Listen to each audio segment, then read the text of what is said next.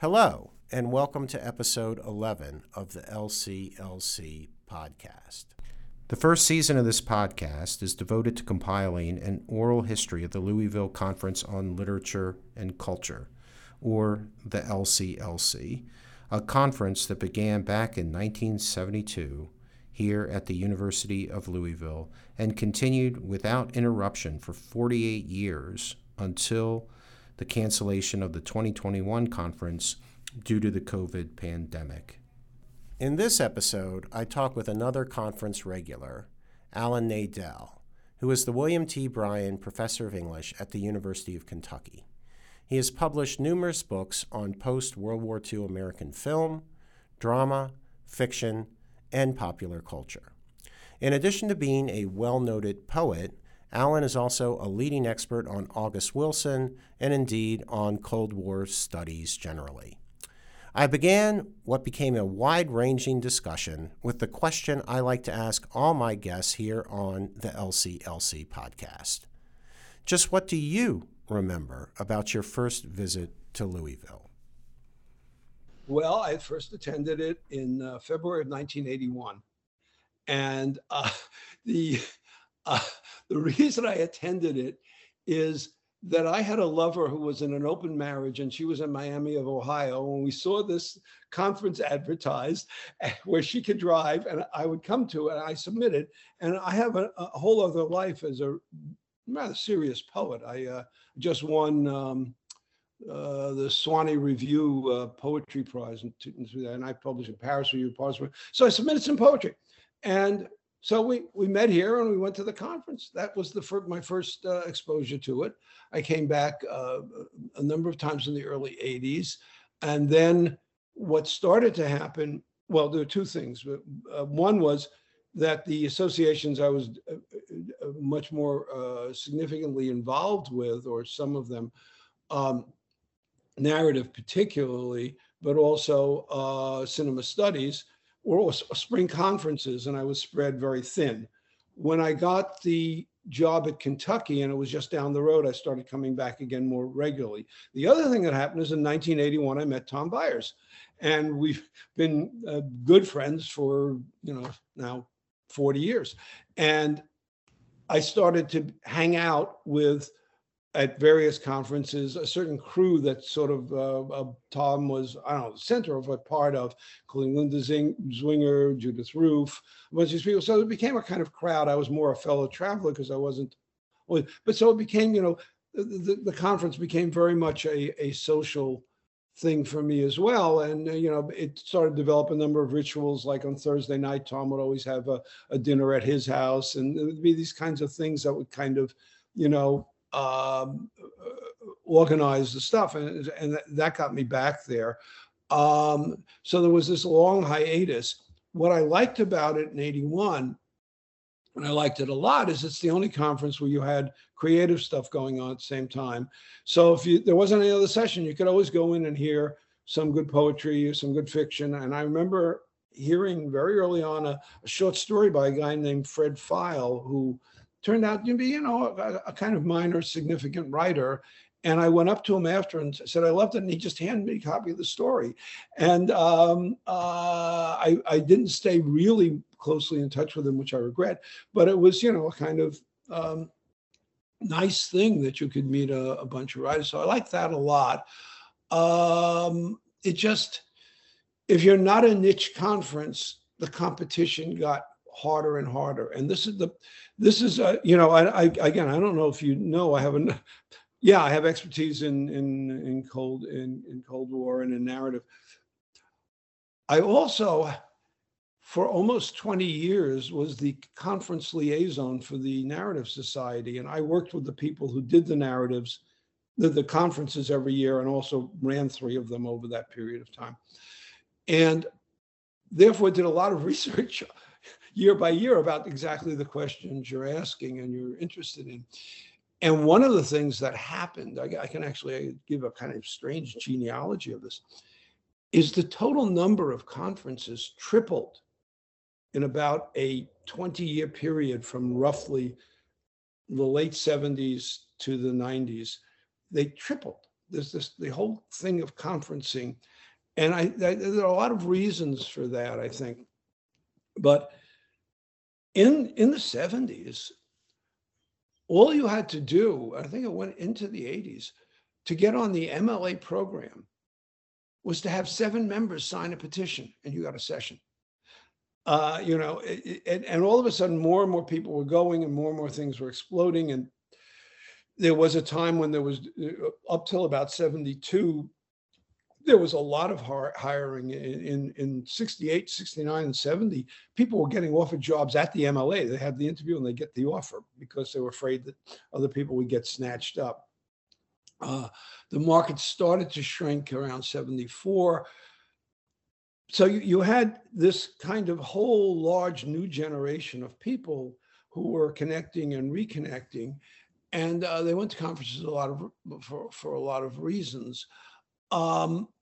One of them was to catch up with people. You know, it's part of the cycle from the baby boom on. A very strange thing happens in academia that is absolutely sui generis.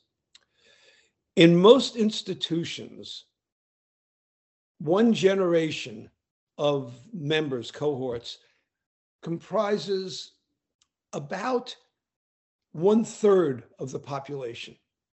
Okay, so but roughly there are at any given moment equal numbers of 3 generations of cohorts, roughly. So that creates a certain kind of institutional memory, institutional practice, which can be good and can be bad. Before I went back to graduate school, very early in my career, I started working in college administration in 1969. And I was a student activities director. I was director of student activities for Brooklyn College School of Humanity. So I worked with these. There you had, very quick turnover with these student groups. You know, someone's there by their senior year, they're out. And the institutional memory is very short.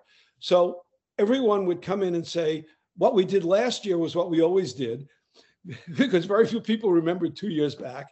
And if anybody remembered 2 years back, they say, oh, that was the exception. So there are two things. Last year's what we always did. The year before was the exception. And you had this kind of institutional coherence. What the baby boom does, and what the GI Bill does first, and the baby boom does second, is to create a generation, not just in academia, but in all other parts of American life, where one cohort is automatically the majority. And that group starts to define everything. It's the case for things like medical care today. The problems of 60 and 70-year-olds are getting the most attention right now. They were 20 years ago. It was the problems of 40-year-olds. They defined the bubble. And this happened absolutely in academia. So you had this whole bunch of cohorts coming in, and they started going to conferences.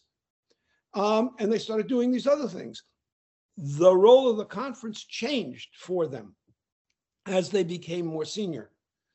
Initially, it was just to meet people and network and find friends, and certainly to do a lot of sexual contact. I was at one, I think it was MMLA, and they had a session near the end to talk about the shape of the conference and the format and whether they all agreed how. It's something like what we're talking about now, but it was a large group session. And one person said, well, I like to go to conferences and cruise and go to sessions and cruise and see what the new stuff is. And I said, as part of this group discussion, she was the first person I'd ever heard to who referred to cruising at a conference as going to the sessions. So it was, it was a kind of real social, and that changed as people became more developed, like we're getting their books out, became much more, and were developing their own niches. Another half of this, academia has been working in a scarcity model my entire lifetime, and certainly since the 70s, since I became an academic. Scarcity brings out the worst in everyone. All things being equal, people are generally pretty good, generous kind of. But once you put in scarcity model, they all kinds of ridiculous things become important. When I first went to Purdue University, I'm put on the undergraduate curriculum committee and was supposed to deal with the course numbers, which were all irrational, and the chair said, just get them, there's some sequence, make some sense of this. And this led to a department-wide fight over whether business writing should be a 200-level or a 400-level course. We were in fucking El Salvador. We were in El Salvador, and we're worrying about. It's a Foucauldian phenomenon. These petty things become important. They become the focus. You don't have to put American intellectuals in gulags. Just make them academics, and they takes care of itself. One of those things, this gets back to conferences, is the conferences started becoming guilty pleasures. You got some of the cost of this subsidized. You could write some of it off on your taxes. So people who are 30 and 40 years old, who in any other profession, lawyers, doctors, would be well-respected, well-paid people with that level of education, are scrounging or waiting, trying to get tenure, are still being treated like children, are grossly underpaid compared to people of comparable intellect and education. And then they get the guilty pleasure of going to the conference, and we get to go out drinking. Yeah, we hear papers. Yeah, we deliver papers. Yeah, there's lots of, but we get that thing, and we don't tell anybody that that's part of it. It's a kind of perk of the job. We get to cancel a couple of classes, and we internalize, as Foucault would say, internalize the mechanisms of surveillance. So that's been another part of it. It's become a kind of ritual of a perk of the profession, whereas if we were paid as much as doctors or lawyers and had this kind of respect, we'd pay for our vacations ourselves, and we'd come out ahead. Do you feel that the kind of work, cultural narrative is what you called it. Yeah. Do you feel that the work of cultural narrative critics today is something that you see being pursued in sufficient numbers by scholars coming up younger than yourself, that this conversation will continue drawing participants of an intellectual caliber that will make for satisfying conference panels? I think it's not by that name. I have a vested interest in calling it cultural narrative, which I think is a legitimate term. It's not just a branding, but I could do a whole another hour interview on the theoretical foundation of that. But putting that aside, I think a lot of the work being done is cultural. Some of it is, some people will call themselves new historicists or historicists. I think some of them will just be putting things in cultural. But I think a lot of work, when I contact my friends, what I've done at the Narrative Society over all the years is to put together 1, 2, or 3 panels. So 3, 6, or 9, or sometimes 8 in 2 panels, people doing, and I just say that the panel is organized not by a specific topic, but by an approach. And I invite people, they don't necessarily call themselves, say they're working in cultural narrative, but I know that that's the work they're doing. And I send them, the general thing. Yeah, I think anybody who's talking about literature and Black Lives Matter is doing cultural narrative. Anybody who's talking about QAnon is doing, because these things are lodged in cultural narrative. Now you could tweak. I'm hoping, and I can, works in progress and things I'm working on and prefaces to each of my books. I'm continuing to promote a common language of cultural narrative as a, as a shorthand, like any other theory. A theoretical term isn't learning the label. It's using it as a shorthand so that you don't have to, every time you say metaphor, you don't have to go back to Aristotle and explain what it is. We all know, or metonymy or any of these, So, I think as a label, how successful, I'm not alone in doing it, but how successful I'll be, I don't know. But it's the heart, the essential work of cultural narrative is Roland Barthes' mythologies. Absolutely, every essay, exactly that. He's not using that word. He thinks he's a semiotician. I'm saying he's working in cultural narrative. I think the explanation at the end is less important than the actual work he does by pointing out how photographs in L work, what stories they are telling people about who they are and who they aren't. So it's been around. It's always been around there. Codifying the term, I don't know. The work's always been there, continues to be there. I'm obviously very promotive because I believe we have a political obligation, a social obligation, and simply pointing out metalepsis ahistorically is a respectable enterprise. But to what end is it being put? And I feel, and I respect people who do other things, I feel that I want people writing dissertations under me are doing that stuff, and they're publishing, you know? So let me ask you a follow-up question that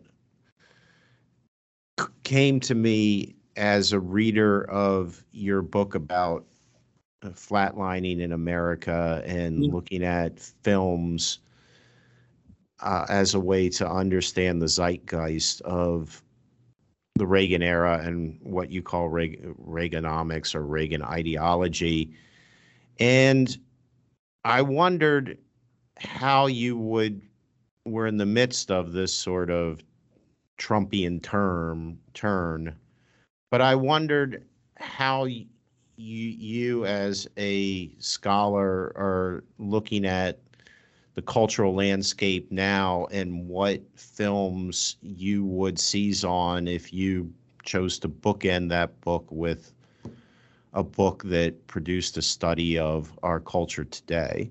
Well, actually, the book is already bookended with Demographic Angst, the book I published 2 years ago, which is on films of the 50s and cultural narrative. But I am currently writing a book that is overdue, under contract, on 21st century American war films and how the genre is changed by the idea of having a war after the mission is accomplished, and the relationship of a mission to a war where the term occupation stops being the last stage of returning to peace, which is considered normative, and instead becomes an ongoing job. So you look at something like Hurt Locker, and you can take the episodes and put them in any order because there's no mission. It's simply a job, and then it becomes an untenable job, and the only thing to do is get out. So that's what I'm working on now. More general, I just published an essay in A-Line, which is an online journal started by Hortense Spillers, on politics, connecting Reaganism and Trumpism. It's called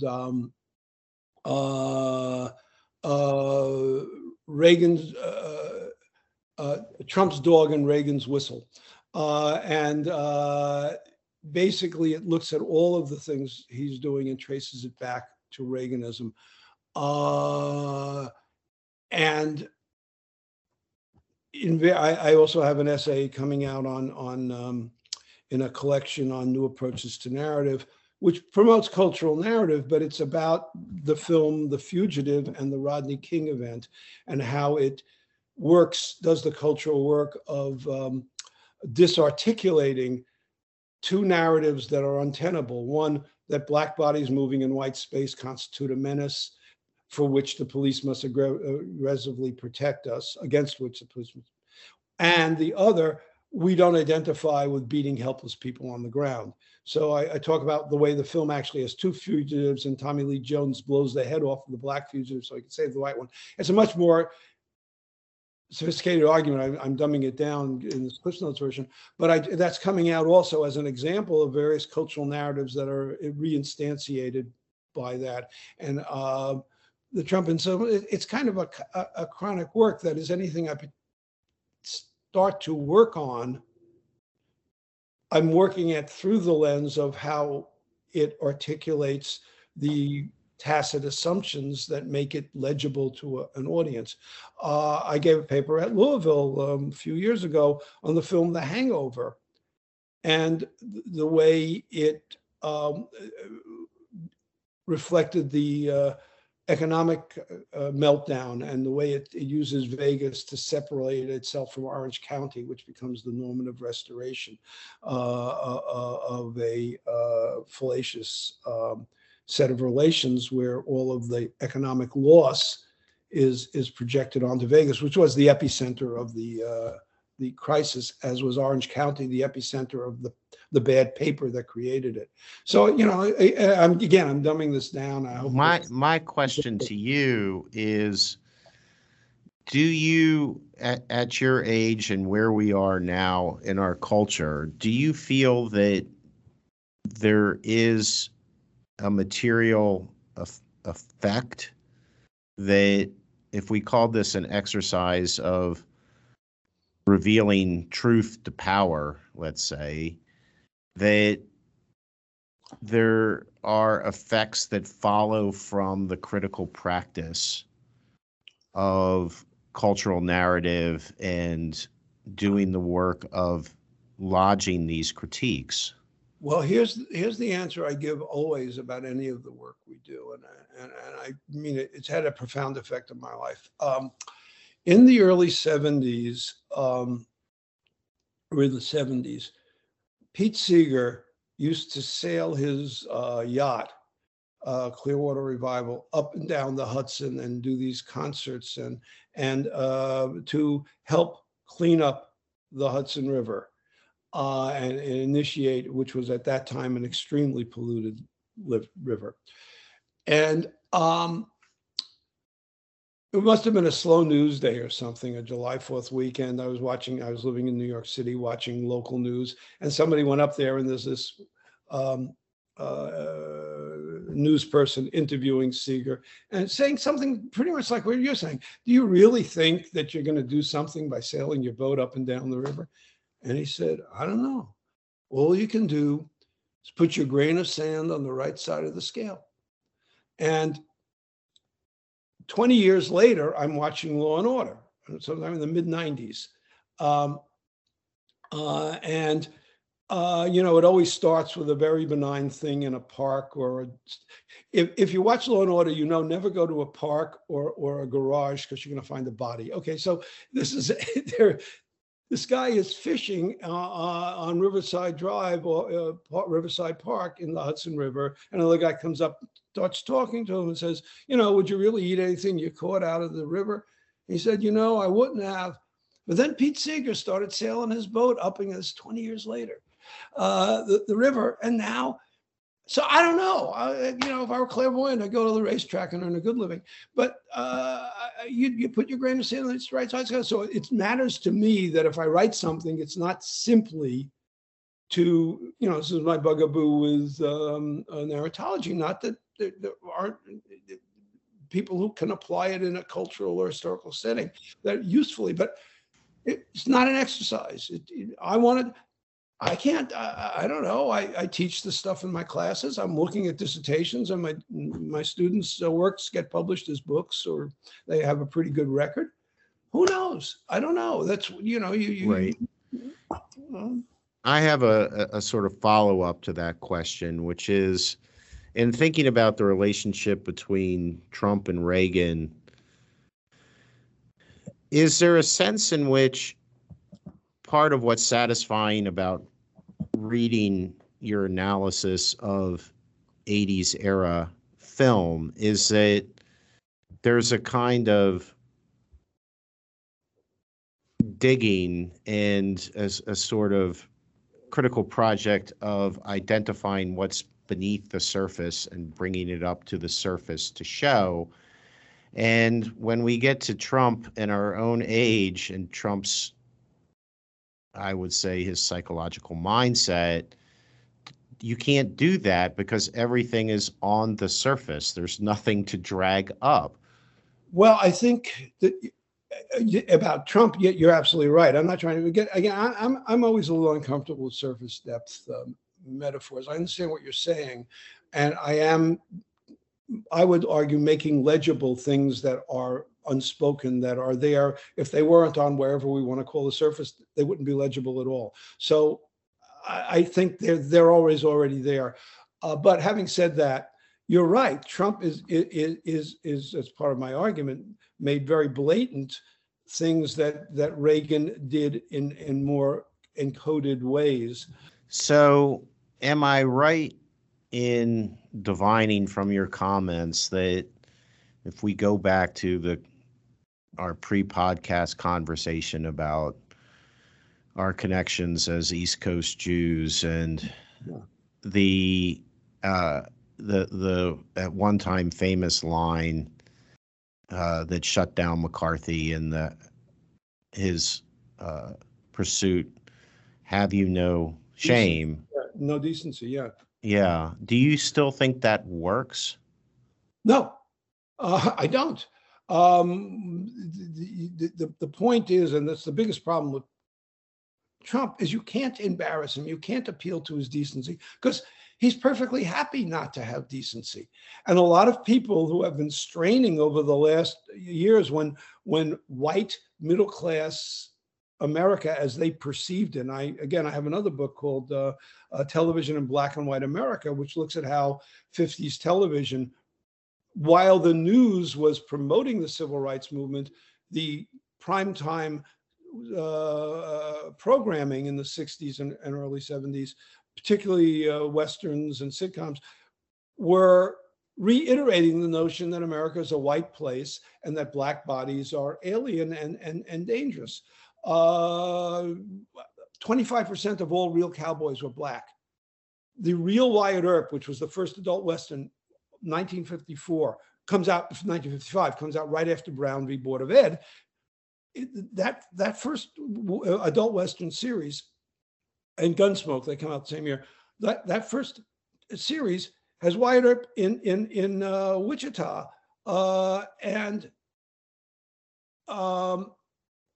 The real Wyatt Earp was hired. It was a totally integrated town. It was a cattle town, and more than 25% of the people were black and Hispanic, and a black man was shot, and they increased the number of marshals, and that's how the real Wyatt Earp was hired. So when you see this town now rewritten as white, and it's Kansas, it's right, so it says, okay, here's Topeka, which acknowledges there are black people in Kansas, and here's the true West. And again, I've written many times about how in the 50s, the West simultaneously is America's history, its mythology, and its destiny, all wrapped into one. It's the Cold War West and the geographical West and the historical West and the mythological West. Now it's rewritten as a white space. So this process keeps happening. So these people who have grown up with all of this feel uncomfortable having to deal with an America that is not the one that had been iterated and reiterated in popular media and television. And Trump says, that's all right to be uncomfortable with them. I'm not comfortable with them either. So he's doing it very blatantly. So he can't be shamed. You can't shame Trump. All you can do is point out to other people what their particular will. What's effective? I don't know. God knows. I don't know what's effective. I know what you can do, and there's numerous ways in which this stuff. Look at the storm on Capitol on January 6th. Almost everyone who stormed that Capitol through their entire adult life has heard the mantra over and over again: government is the problem. It's the Reagan mantra. It's repeated all the time. They grew up with that. So they, in their mind, didn't think they were attacking the government. They thought they were solving the problem. All Trump, so you can't shame him. That will never work. What you can do is attempt to make visible the problems, and the problem, to go back to another part of our discussion with liberals, is they are afraid to be as explicit about this stuff. They will not attack Reagan. They will not point out the genealogy. They will not point out what is so blatant and so clear, because they don't want to alienate the potential Reagan voters who will never vote for them anyway. There's a same thing with McCarthyism. They didn't want to seem like they were too far left. As we are wrapping up our conversation, and I realize you said that if you were clairvoyant, you'd go to the track and make a good living. But the left, and I guess the general sort of intellectual landscape, has recognized and talks frequently about the success that the right has had in shaping the Supreme Court and the entire legal system. But really, from my point of view, that was half of a project, and the other part of the project was to attack and eliminate to some degree and certainly reshape our educational system in America. Yes. And that has gotten a lot less attention. Do you feel that there's any way, I mean, I just see a sort of glide pattern into the ground here. Is there any way to change that trajectory and get our education system back? I don't know, but I think you are 100% right. I think there are many tenets of that. And again, I trace a lot of it back to Reaganism. Before that, we had public education. One of the points I make is that one of the major accomplishments of Reaganism was to shift money from the working class to the lender class. And the lender class is not necessarily American, they're foreign countries, What happened, I gave a talk on, well, this is in the article too, but I gave a talk on it at Dartmouth summer before last. Between 1948 and 1965, the United States had the largest economic growth in the history of the world, and probably going forward it will. It was and in that entire period, the cumulative inflation rate was 78%. It wasn't even 100% between 1948 and 1965. Why? Because we had high tax rates. You don't use monetary system to deal with you deal with tax. So when people made more money, because what tax rates did is it took the money from only from the people who had made it, whereas raising interest rates hurts everyone. Takes it only from the people who could afford it, and all of it went into the public coffers to fund public education and fund healthcare, or potentially healthcare, fund a lot of the highway systems, all of those things. Any last thoughts about the conference or advice for me? Well, I gave you the best tips that I had. I would try to invite what you want is to increase your return group. Because that becomes your base, and then you can expand from there. To increase the return group, what you have to have are more good papers and more good discussion. I hope you enjoyed my discussion with Alan Nadel. If you did, please take a moment to subscribe to the podcast and hit like. And as always, I would ask you to consider joining us for an upcoming LCLC conference. Consult the LouisvilleConference.com for details. Thanks again for listening.